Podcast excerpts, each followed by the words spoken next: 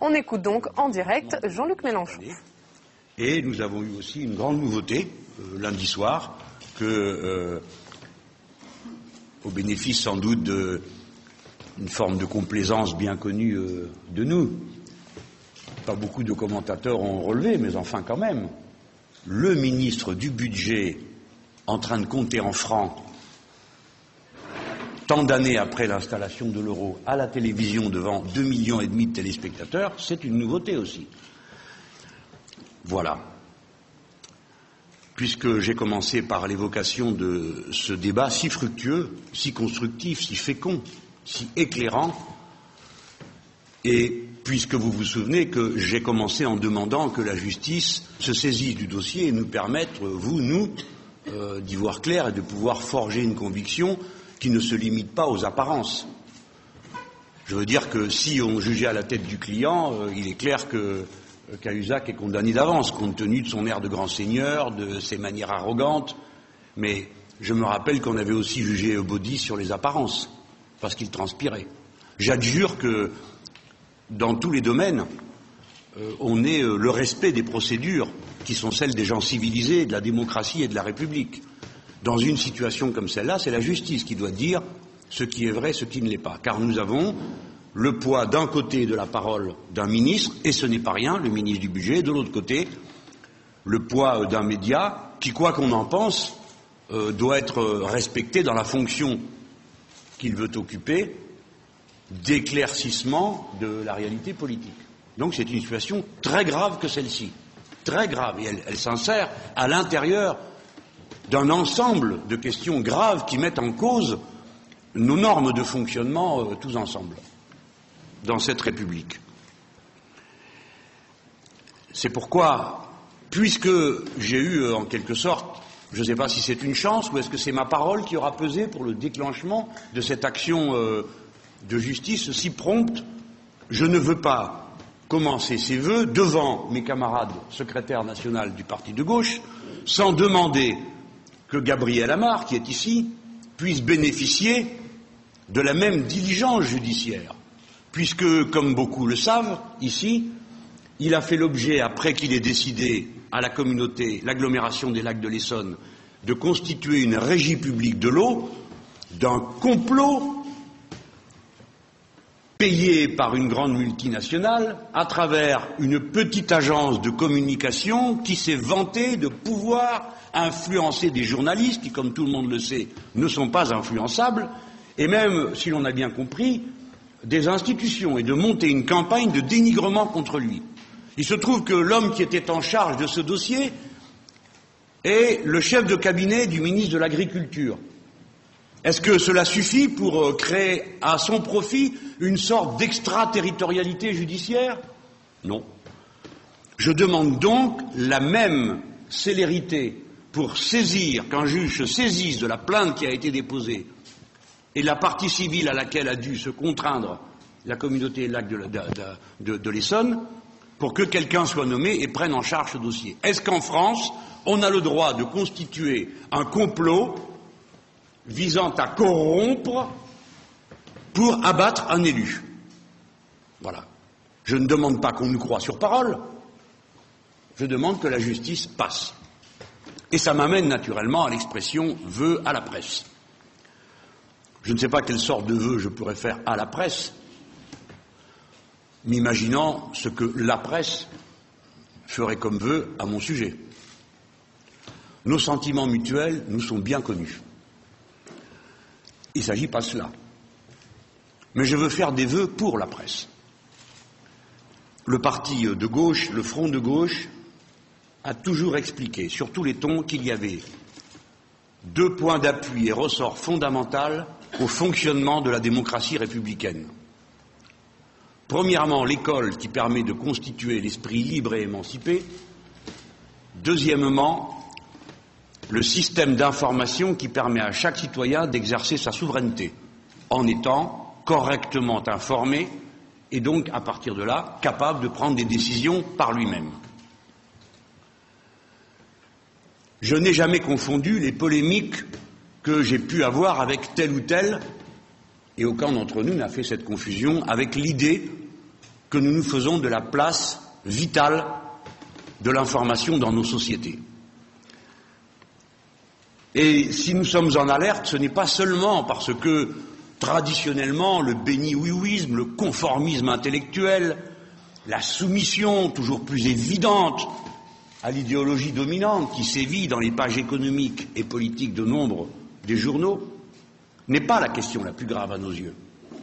La question la plus grave, c'est la confusion croissante qui s'opère entre le bruit et l'information. La mutation technique des moyens de communication crée une situation absolument inouïe qui pose problème au fonctionnement de la démocratie.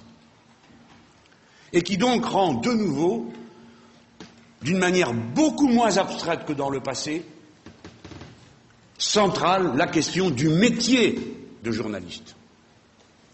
Et donc des garanties qui doivent l'entourer pour permettre que cette, cette fonction d'information correcte, honnête et décente soit accomplie. Car sinon, le citoyen se trouverait immédiatement confronté au bruit plutôt qu'à l'information. Ainsi, aux protestations habituelles que nous faisons contre le conformisme, dont nous avons percé la nature, je vais en dire un mot dans un instant, s'ajoute le signal d'alarme que nous voulons faire retentir à propos de cette dilution de la fonction médiatique d'information dans le bruit et la nécessité de mettre une importance nouvelle, extrême, au statut des journalistes. Car c'est là que nous trouvons se rejoindre les deux dimensions de notre protestation. C'est parce que la précarité a gagné dans des conditions inouïes à l'intérieur des professions médiatiques sans doute davantage que dans bien d'autres fonctions essentielles de notre pays, qu'il y a eu une explosion qui rend aujourd'hui majoritaire le nombre des titulaires d'une carte de presse qui n'ont pas de contrat à durée indéterminée, mais seulement des CDD. C'est parce que, à ce phénomène de précarisation sociale, s'est additionné une pression en relation avec l'évolution du modèle économique en crise de la presse, qui dresse en quelque sorte dans chaque rédaction chacun contre tous.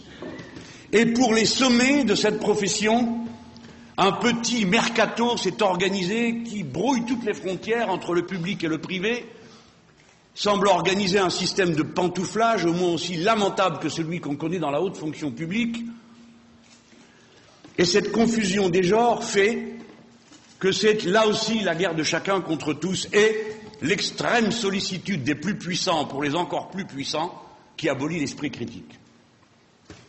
Il y a une crise sociale qui est à l'origine de la crise des moyens d'information de notre pays et il faut la régler.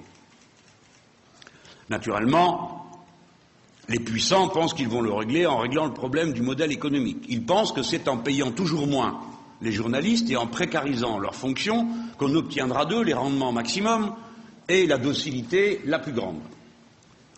On ne peut pas dire qu'ils se trompent entièrement. Et ils marquent de très beaux succès dans ce domaine. Pour autant, on ne saurait accepter qu'au moment où la crise va prendre l'ampleur économique et sociale que l'on connaît, cette fonction ne soit pas assurée. J'en appelle dans la profession à une plus grande solidarité sociale et intellectuelle de manière à faire échec, non pas traditionnellement aux mauvaises idées, à ceux qui se trouvent en dehors du cercle de la raison, comme c'est aujourd'hui le motif de guerre permanent contre en particulier le front de gauche, mais à une solidarité sociale qui rende possible l'exercice d'une pensée critique par rapport à l'idéologie dominante. Si vous ne le faites pas à temps, vous mourrez comme les autres, car vous êtes des travailleurs comme les autres. Je veux souligner la violence de l'impact de la crise résultant des politiques d'austérité dans toute l'Europe sur les appareils médiatiques. Et pour ça, quelques chiffres éclaireront mon propos. Selon la Fédération des associations de journalistes d'Espagne, depuis le début de la crise en 2008, plus de 6000 journalistes ont perdu leur emploi. On imagine l'ambiance dans les salles de rédaction. 23 plans sociaux ont été mis en place. 57 médias ont fermé. Les deux plus grands quotidiens du pays, El Mundo et El País, vont supprimer un poste de journaliste sur trois. En Grèce, une fois franchie cette première étape de la démolition du système d'information, une deuxième est en train d'être franchie, qui fait subir aux journalistes ce que l'on a fait subir auparavant aux élus politiques, c'est-à-dire un régime de pression, de violence, tel que on a vu récemment un journaliste être arrêté pour avoir publié la liste des 2000 exilés fiscaux, avant qu'il soit ensuite acquitté. La Fédération internationale des journalistes a parlé à propos de la Grèce d'un climat de peur, de brutalité policière, d'autocensure et de pression. J'observe que l'on peut lire moins d'articles documentés sur ce sujet qu'il a été possible d'en lire à propos du régime d'Hugo Chavez au Venezuela, dont je profite au passage pour exprimer toute ma solidarité, mon émotion et mon affection pour les mâches chavistes qui sont aujourd'hui en train de défiler pour défendre leur victoire électorale. En France, depuis lundi, France Inter et le service public sont l'objet d'un mouvement social très profond. Le budget de France Télévisions est en baisse de 4%, 500 suppressions d'emplois sont prévues depuis 2015, jusqu'à 2015. France Inter grève des techniciens depuis lundi. Et pour la presse écrite, le mouvement chez Prestalis est d'intérêt général. La destruction de la coopérative, la suppression de 1200 postes de travail met en cause les fondamentaux du système issu de la libération qui prétendait garantir la liberté de la presse. Si vous croyez que la compétition entre distributeurs va garantir la liberté et la pluralité de la presse, vous vous trompez radicalement. C'est pourquoi j'utilise ce moment où j'ai le privilège de pouvoir m'exprimer devant deux télévisions qui relaient mon propos pour parler de ce dont il n'est jamais question dans ce pays, qui est cette crise du système informatif au moment où les citoyens, plus que jamais, dans la gravité de la crise économique et sociale, ont besoin d'informations sûres, stables et recoupées, et non de bruit, de rumeurs et de batailles de boules puantes. J'espère que je serai entendu. Pour moi, pour mes camarades, ce phénomène accompagne tous les autres. La République, dans cette période où s'exerce sur elle la violence des politiques austéritaires, est mise en cause de bien des façons. Et je ne voudrais pas qu'on perde de vue la cohérence de ce qui s'opère sous nos yeux. La négociation entre le MEDEF et les syndicats ouvriers met en cause les fondamentaux du droit du travail et des libertés des travailleurs dans ce pays. Ce n'est pas un arrangement gagnant-gagnant, gnang-gnang-gnang, comme le disent les habitués des formules qui n'ont aucune espèce de signification sociale. Il ne peut pas y avoir gagnant-gagnant entre le MEDEF et les travailleurs organisés. Nous avons gagné les élections et par conséquent, c'est à nous de faire la loi. Et je suis stupéfait de voir que lorsqu'on organise cette négociation, elle a lieu sur la base du texte patronal, que le gouvernement met une date limite pour la discussion, que cette date est franchie et qu'il annonce qu'après, il proposera son propre plan. Pourquoi ne le fait-il pas maintenant?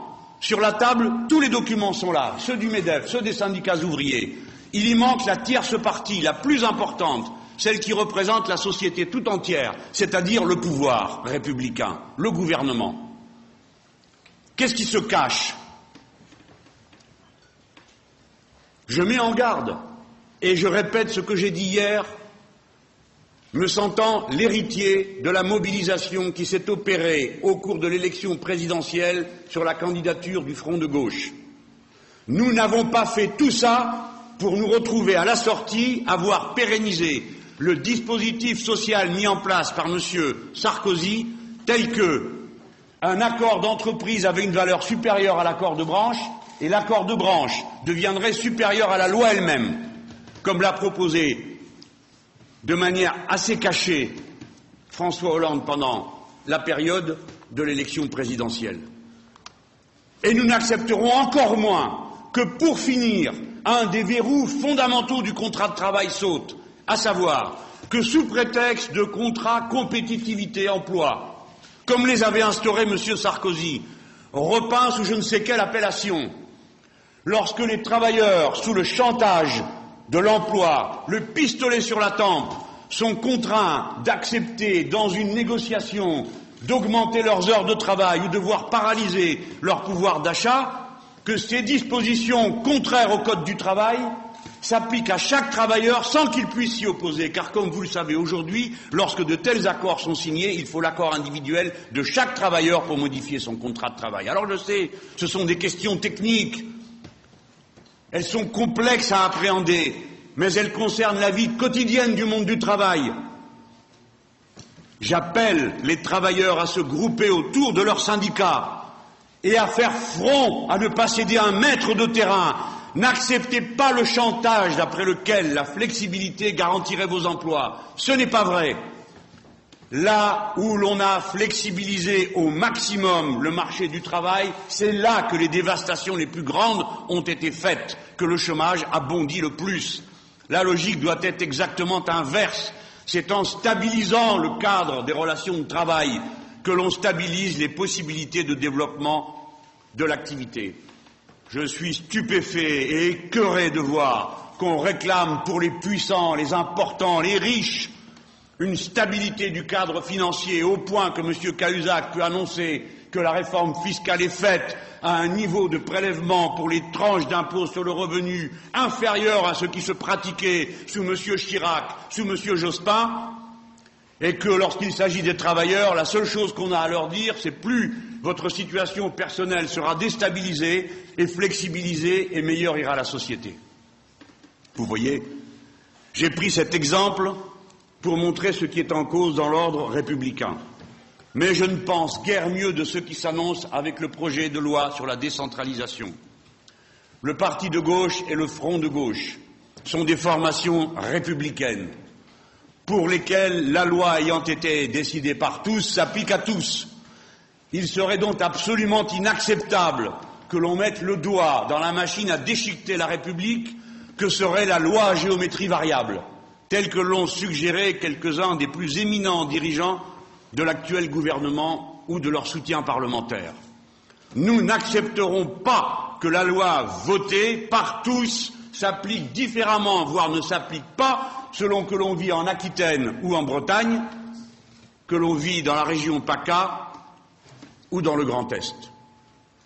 Ce serait une régression de la France vers le système féodal déjà si largement entamé avec cette institution de potentats locaux qui prétendent à tout propos et sous couvert de rapprocher le pouvoir des citoyens, augmenter la part d'autonomie de leurs décisions contre celle de la volonté générale.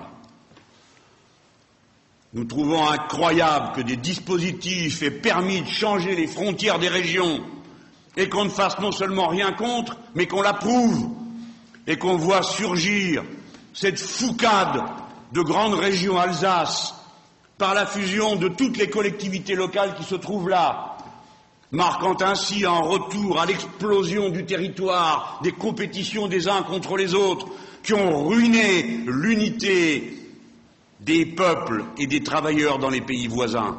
Dois-je raconter à chacun ce qu'a donné cette espèce d'envolée folle furieuse vers les autonomies dans l'Espagne, si chère à notre cœur, Allons. Voilà trois points sur lesquels j'estime que la République est en danger. Et je ne confonds pas, vous le voyez, avec ce qui va se passer dimanche. Je passe maintenant sur le terrain de l'action concrète. Bien sots ceux qui ont cru qu'il suffirait de caresser la tête du MEDEF, de ne pas aller à la fête de l'humanité, de ne pas amnistier les syndicalistes et de faire une adhésion aussi improvisée que spectaculaire à la politique de l'offre, plus quelques bricolages fiscaux dont on savait d'avance qu'ils échoueraient, pour qu'aussitôt tout s'apaisa, tout s'arrangea. Et que, s'embrassant à bouche que veux-tu, le pays se trouve débarrassé des encombrants tels que le Front de gauche et autres partisans comme vous le savez, de la lutte de classe. dont je profite de cet instant pour dire que ce n'est pas un article de foi, c'est une réalité. Il en va de la lutte de classe comme de la loi de la gravitation universelle. J'espère que M. Cahuzac croit à la gravitation universelle et que chaque fois qu'il descend un escalier, il prend la précaution de lever les pieds. Et s'il ne prend pas cette précaution, il verra de lui-même ce qui va s'en suivre. De la même manière, ceux qui ne croient pas que la lutte de classe existe s'exposent à des déconvenues du type de celles qu'ils vont constater dimanche prochain.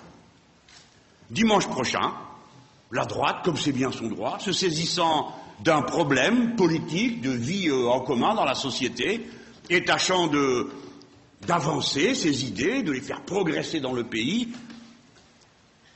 provoque une immense mobilisation conjointement, comme c'est sa fonction, avec euh, l'Église catholique et les principaux représentants des cultes, utilisant tous les moyens, comme c'est leurs droits légaux, qui sont à leur disposition pour faire avancer leurs idées. Je vois qu'il y a des naïfs qui découvrent que l'enseignement privé catholique a une mission d'évangélisation. C'est absolument incroyable. C'est pour ça que l'école privée catholique a un statut propre. C'est pas pour autre chose, c'est pour pouvoir être un lieu d'évangélisation, tout en étant un lieu d'enseignement. On ne saurait donc lui reprocher d'agir conformément aux droits excessifs qui lui ont été reconnus. Et voilà que, tout d'un coup, quelques bons esprits se réclament de la laïcité dans l'enseignement catholique. Mais qu'est-ce que c'est que cette histoire? Ça ne tient pas debout. Donc l'Église catholique mobilise l'ensemble des réseaux pour porter le message qu'elle estime conforme à sa mission d'évangélisation. Voilà. Et donc tout ça forme un ensemble qui milite pour une idée. Et c'est toujours la même, quelles que soient les difficultés qu'on rencontre. Parce que, avec beaucoup de bonne volonté, et avec euh, sans doute un souci du vrai que nous devons respecter et non pas insulter, beaucoup de gens sont, en effet, découvrent le débat. Ils ne s'y étaient pas impliqués. Le mariage homosexuel, bon, ils pouvaient l'admettre quand ils en avaient entendu parler. Quand on leur dit ça va se faire, ils disent ah ben je ne sais pas finalement si c'était bien pour ça. Et puis vient la question de l'adoption, qui est une question très compliquée, n'allons pas dire que c'est simple. Mais chaque fois que la conjonction entre ce qui paraît être l'ordre de la nature et ce qui paraît être l'ordre social et législatif évident se brise, tout le monde est troublé et se pose des questions. Lorsque, grâce à Robespierre, les Juifs obtiennent la citoyenneté pleine et entière, plein de gens se demandent si c'est une mesure raisonnable.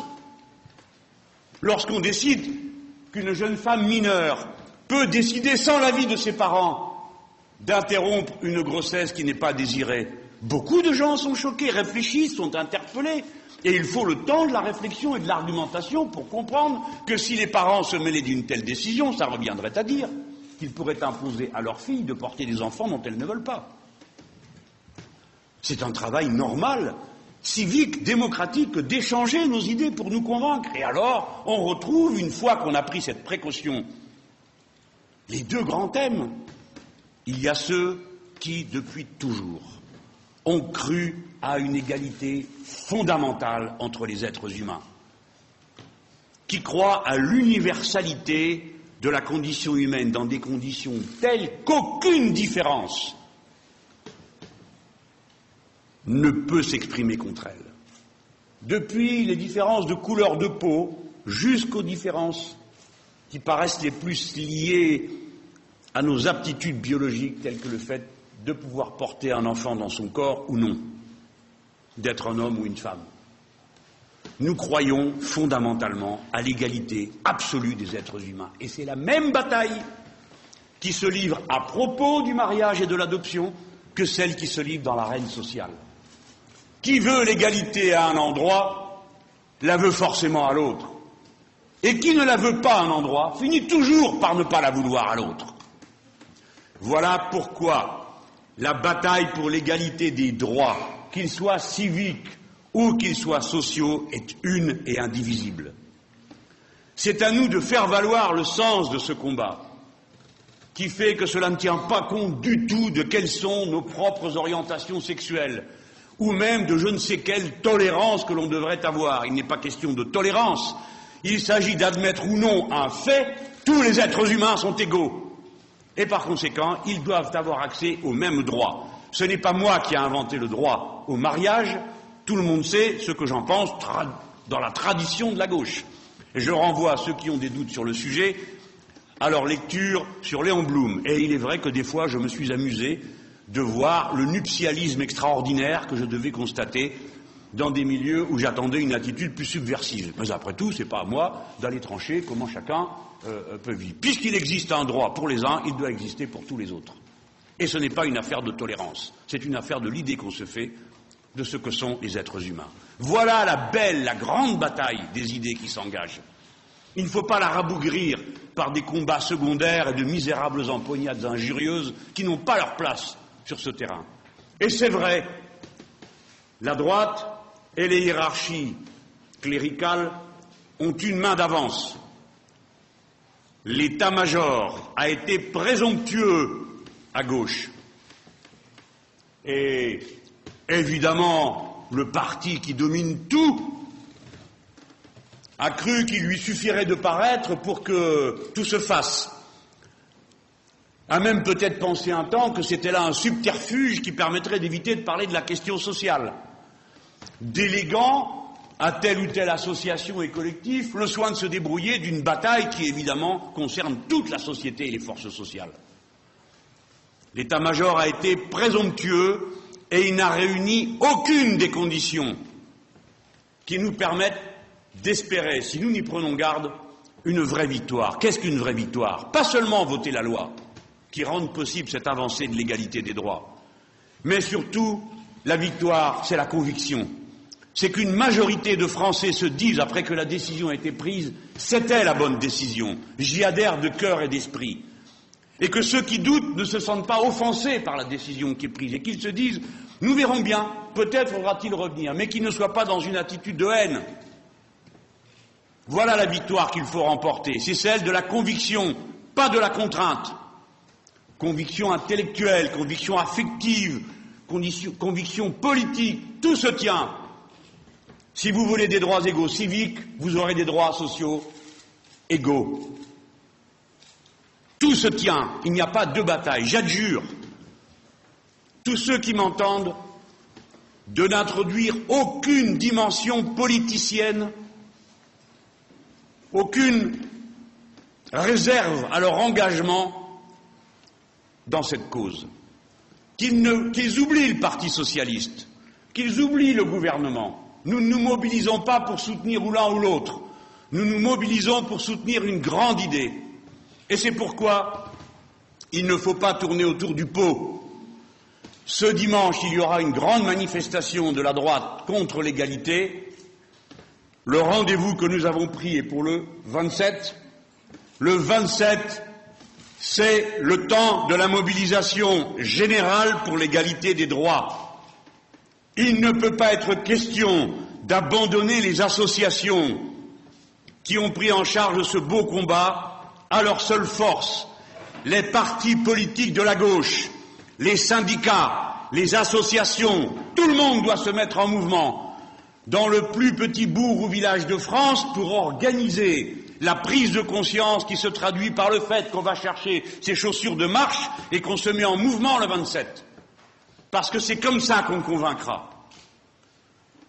Je mets en garde ceux qui voudraient rabaisser le sens de notre mobilisation, car nos adversaires, eux, ne s'y tromperont pas.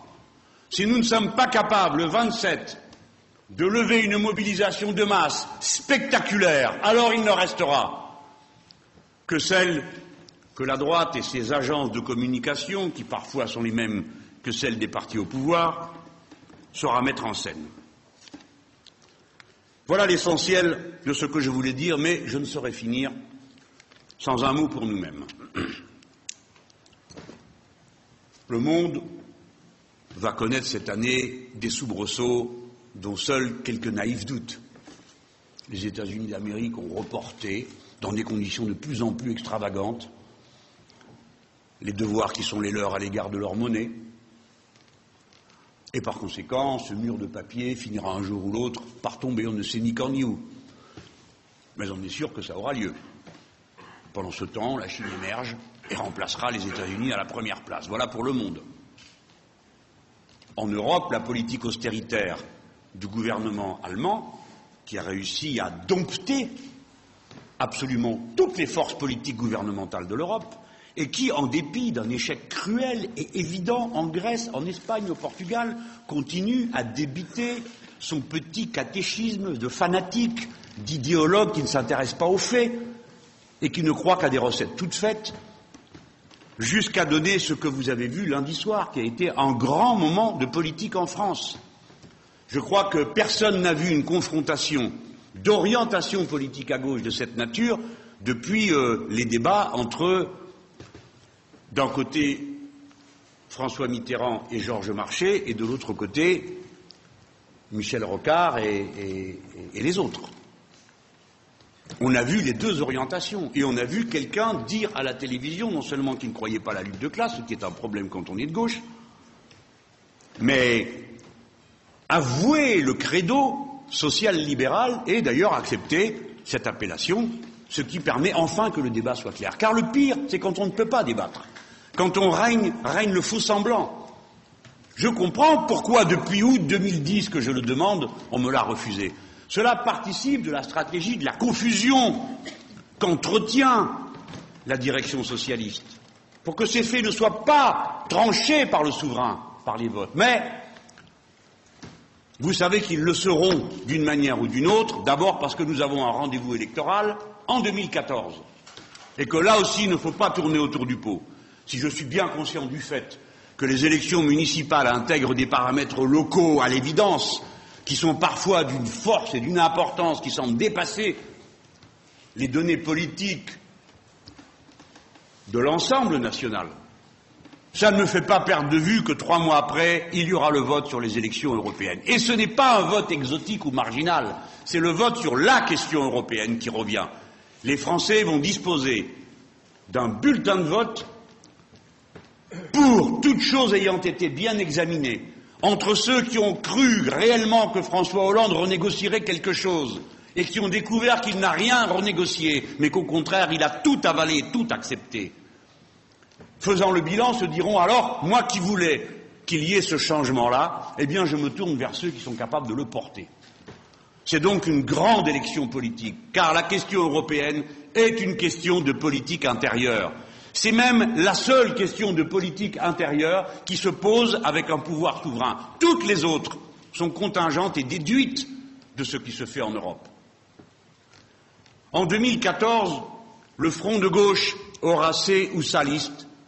Cela dépend de ce que sera l'organisation du mode de scrutin. Je me réfère ici au fait que pour rendre la tâche plus compliquée, après qu'on ait créé sept grandes régions, il serait question maintenant d'en recréer une seule.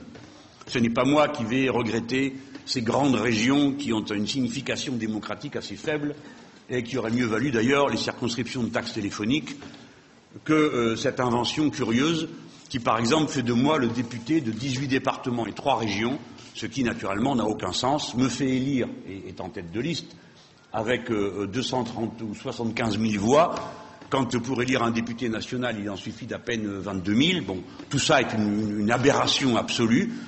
Je comprends et je peux comprendre qu'on réforme l'organisation de ce vote.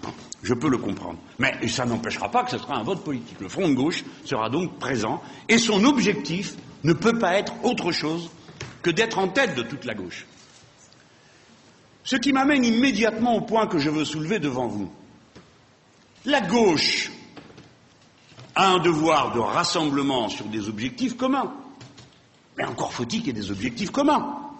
Nous ne pouvons pas avoir pour objectif commun de défendre ce fait que la réforme fiscale est faite, elle n'est pas commencée. Nous ne pouvons pas avoir pour objectif commun de mettre dans la Constitution que le contrat sera au-dessus de la loi. Par conséquent, on ne peut pas dissocier l'unité de la gauche de son contenu. Et c'est là qu'on voit toute l'hypocrisie de ceux qui viennent régulièrement invoquer l'unité pour exiger le silence. Parce que ça ne leur sert qu'à ça. Au nom de l'unité, il faudrait se taire, parce que, paraît-il, je lis même des fois, que la stratégie du recours dont se réclame normalement un parti comme le nôtre et un front comme le nôtre, puisque nous sommes une organisation qui a vocation à gouverner le pays, ne pourrait pas fonctionner que si la gauche, réduite au Parti socialiste et à ses commensaux, venait à perdre ou à rater ses objectifs, alors ce serait forcément la droite et l'extrême droite. Mais alors si c'est ça, pourquoi fait-on le front de gauche? Pourquoi n'adhère-t-on pas directement au Parti socialiste pour y mener les passionnants débats internes que vous connaissez, dans les conditions de démocratie interne qui ont été saluées par tout le monde et dont j'ai été longtemps le praticien? Il est donc normal que nous nous présentions comme une force alternative. C'est si nous ne le faisions pas que nous serions pour le coup des gens tout à fait étranges et irresponsables. On critiquerait, mais on ne serait pas candidat pour être au pouvoir. Mais alors à quoi sert-on dans ces conditions? Nous servons à être l'alternative à gauche. Et il est normal que ce soit le peuple qui tranche.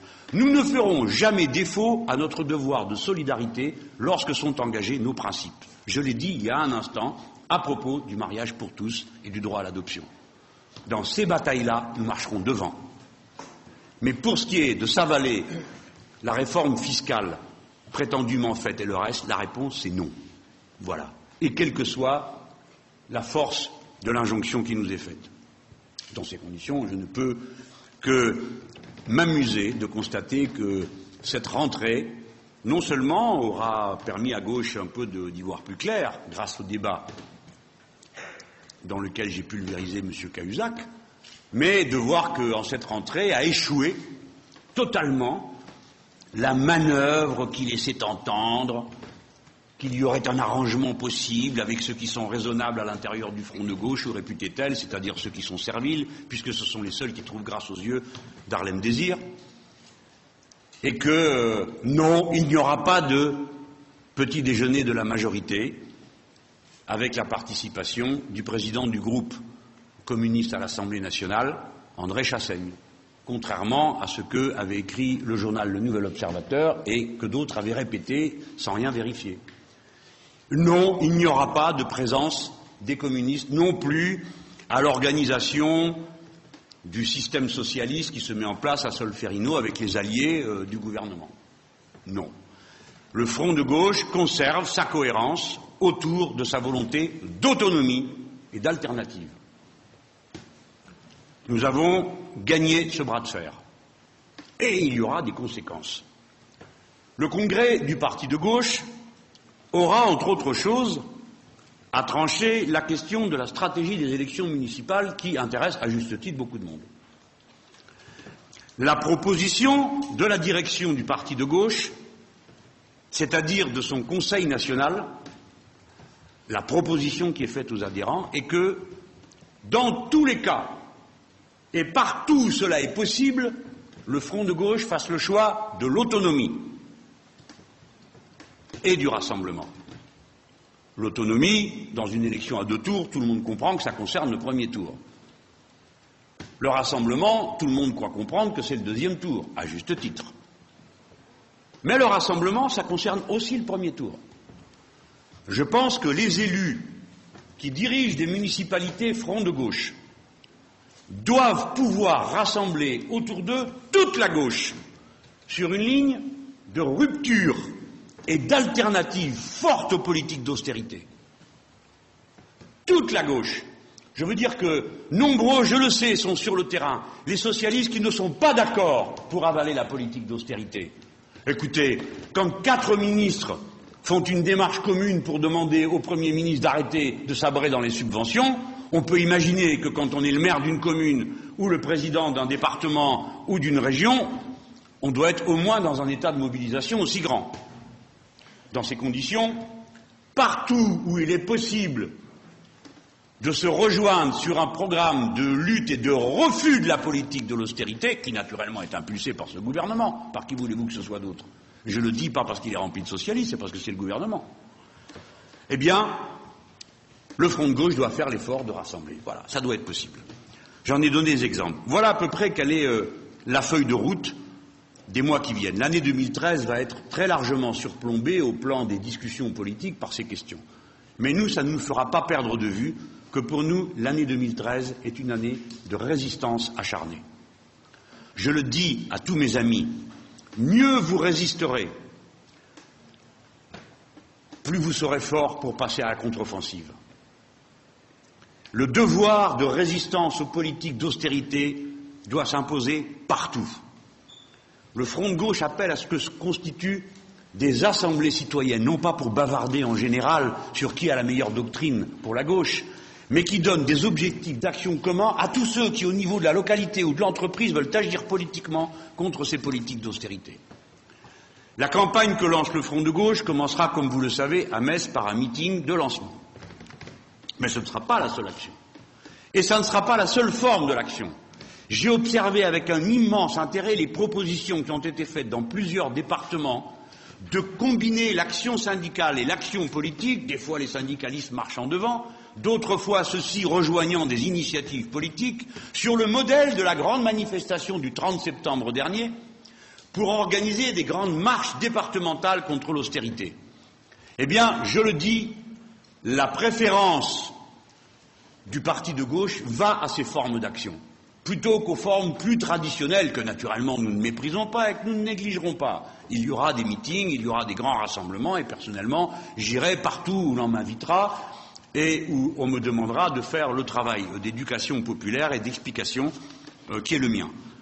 Mais ce qui compte, c'est de rester groupé, d'avoir de la dynamique, de la confiance en soi, de l'énergie, parce que les coups vont pleuvoir. À 0,8% de croissance, même une croissance aveugle, on stoppait l'évolution du chômage. On pouvait espérer la stopper, ce qui, à mon avis, est une illusion quand on apprend que le principal client de la France, qui est l'Allemagne, a décidé de faire lui-même un nouveau plan d'austérité pour arriver, paraît-il, à l'équilibre, le modèle de budget que jusqu'à présent avait été la spécialité de Salazar et de lui seul, d'y arriver en Allemagne. 6 milliards de moins chez notre principal client et fournisseur, au moment où nous-mêmes, en France, nous allons retirer de l'économie réelle 30 milliards dans la loi de finances, plus 30 milliards avec le plan pacte compétitivité emploi, ce serait une chose extraordinaire si nous ne sombrons pas dans la récession. Au mieux, on aura un petit frémissement. Les économistes s'accordent pour dire que c'est entre 300 et 500 000 chômeurs de plus qu'une telle politique provoque. Le cœur de cette politique est en Allemagne. C'est la CDU-CSU qui impose cette politique à toute l'Europe. Au moment où nous allons célébrer les 50 ans du traité de l'Élysée, je voudrais qu'on s'en souvienne et que cette question vienne sur le tapis, qu'on ne se contente pas de se congratuler, de s'embrasser, de se réjouir et de se féliciter, mais qu'on pose la question de savoir si la solidarité entre les peuples de l'Europe ne commence pas d'abord par le fait qu'il y ait une politique de relance qui permette aux peuples de vivre et pas de mourir pour que les comptes soient en ordre, car ils ne le seront jamais.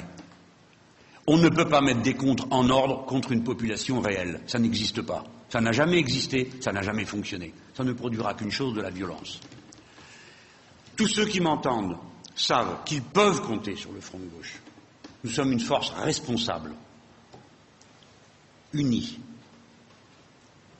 Le 21, me dit euh, Éric Coquerel, qui est le secrétaire national chargé des relations unitaires, le 21, seront publiés les deux textes qui prennent le relais des textes antérieurs sur le fonctionnement et la stratégie du front de gauche les difficultés que nous avons rencontrées, bien normalement. Hein. Celui qui connaît euh, une discussion à neuf parties qui se déroule sans haut et sans bas euh, me, montre où c'est, euh, sont en voie d'être toutes surmontées. Et à l'heure à laquelle je vous parle, je suis infiniment plus optimiste que je pouvais l'être il y a quelques semaines, puisque, au fond, on voit progresser une cohésion stratégique, mais aussi idéologique. Quel bonheur pour nous de voir dans le texte soumis à le vote du Congrès communiste le thème de la révolution citoyenne. Quel bonheur pour nous de voir que Gauche Unitaire a adopté ce thème. Quel bonheur pour nous de voir que l'écosocialisme est dorénavant partagé par la moitié des partis qui constituent le front de gauche. Quel bonheur de voir que nos concepts passent les frontières et que, je l'espère de tout mon cœur, la liste de notre camarade Ferrero en Italie va permettre le retour de l'autre gauche au Parlement italien, sous la bannière de la révolution citoyenne, puisque le concept a franchi les Alpes. J'ai donc des raisons, au milieu de cet hiver qui n'en finit plus, ou qui ne fait que commencer, de me dire que de toute façon je suis sûr du printemps. Le printemps des peuples qui a eu lieu ici, puis là, aura lieu aussi en Europe. C'est une certitude. La chaîne craquera. Je forme le vœu que ce soit en France. Et notamment du fait que les Français pensaient l'avoir fait avec l'élection présidentielle. Ils sont donc en droit d'attendre que ça se produise réellement. Voilà ce que je voulais vous dire. Je resterai euh, avec mes camarades par euh, vocation, par euh, appétit, par manière d'être optimiste. Et je crois que l'année 2013, précisément, comme elle présente de nombreuses difficultés, nous propose autant d'opportunités. La méthode politique restera la même. De nos faiblesses, faisons une force. Le message que nous lançons à chaque femme, chaque homme de ce pays, c'est la consigne est n'attendez pas les consignes. Et le mot d'ordre général reste résistance et changement. Derrière moi, les secrétaires nationaux du PG qui m'entourent sont les organisateurs d'un parti qui a tenu le choc d'une élection présidentielle qu'aucun d'entre nous n'avait jamais organisée auparavant, qui a la co-responsabilité d'un immense succès et qui doit maintenant peut-être profiter de quelques semaines, peut-être, de calme pour gérer son incroyable explosion en adhésion. Car je vous fais l'aveu que la maîtrise de ce que nous entreprenons n'est pas toujours euh, ce que nous-mêmes on attendrait. Mais il fallait être partout, au four, au moulin, courir de tous côtés et en général pas toujours entouré de beaucoup de bienveillance. Le congrès du parti qui arrive va être euh, un événement et je suis sûr que D'abord, il vous intéressera, mais je crois que beaucoup de gens vont s'y impliquer. Nous avons pris une initiative, vous savez que notre parti a déjà été fondé et refondé deux fois. Une première fois à sa création, une deuxième fois lorsque Martine Billard et ses camarades euh, l'ont refondé avec nous. Et vous voyez que la feuille de route a été euh, respectée puisque nous aurons achevé par euh, cette année, si l'année de la présidentielle, par les assises sur l'écosocialisme, dont maintenant tout porte à penser que le parti lui-même va l'adopter comme doctrine. En même temps qu'il ouvrira un débat mondial dans le Forum citoyen pour la révolution citoyenne dont j'ai déjà eu l'occasion de parler. La cohésion politique du parti s'est parfois payée ici et là d'incompréhension et de quelques départs qui ont surtout euh, une importance affective davantage que politique. Je le rappelle, euh, tout le monde peut parler dans ce parti et proposer son texte, s'il veut proposer un texte. Mais je ne vais quand même pas en inventer pour faire plaisir à ceux qui voudraient qu'un parti ne commence à être démocratique qu'à partir du moment où les dirigeants ne sont pas d'accord. Il se trouve que nous sommes tous d'accord. Et pourquoi sommes-nous tous d'accord? Parce que ceci est un parti d'action et non pas une église. Il n'y a donc pas de dogme. Et il est normal, quand il y a une grave divergence, ou bien que l'on demande au parti de trancher, ou bien qu'on considère que bah, le parti auquel on appartient n'est pas le bon. Ce n'est pas un drame du moment qu'on reste dans le front de gauche. Donc c'est vrai. Le parti de gauche pense que le front de gauche doit être une alternative social-libéralisme et doit prendre la tête de la gauche. C'est sa ligne. Il est en compétition avec le social-libéralisme. Il a la prétention de former une nouvelle alliance majoritaire. Je redis devant vous ce que j'ai dit à Nice ce matin. Les écologistes organisés en parti écologique, les Verts se sont trompés d'alliance. Ils doivent en faire le bilan. Et puisque deux élections arrivent devant nous, c'est le moment de traduire le retour sur cette erreur par une attitude positive de convergence. C'est la ligne du parti de gauche. Et je crois que c'est la ligne du front de gauche. Eh bien, ceux qui n'en sont pas d'accord, je comprends qu'ils ne se sentent pas à leur aise. Mais le débat, à l'aise ou pas, continuera à avoir lieu entre nous. C'est normal. Il traverse toute l'autre gauche mondiale. Partout, c'est la même discussion. On ne doit pas en avoir peur. Elle ne doit pas être traitée comme un sujet ou de honte ou euh, un bras de fer entre les uns et les autres. Que voulez-vous? À Linke aujourd'hui, peut-être que la tendance qui va l'emporter, c'est celle qui pousse à aller gouverner avec la social-démocratie, ce qui serait une erreur terrifiante.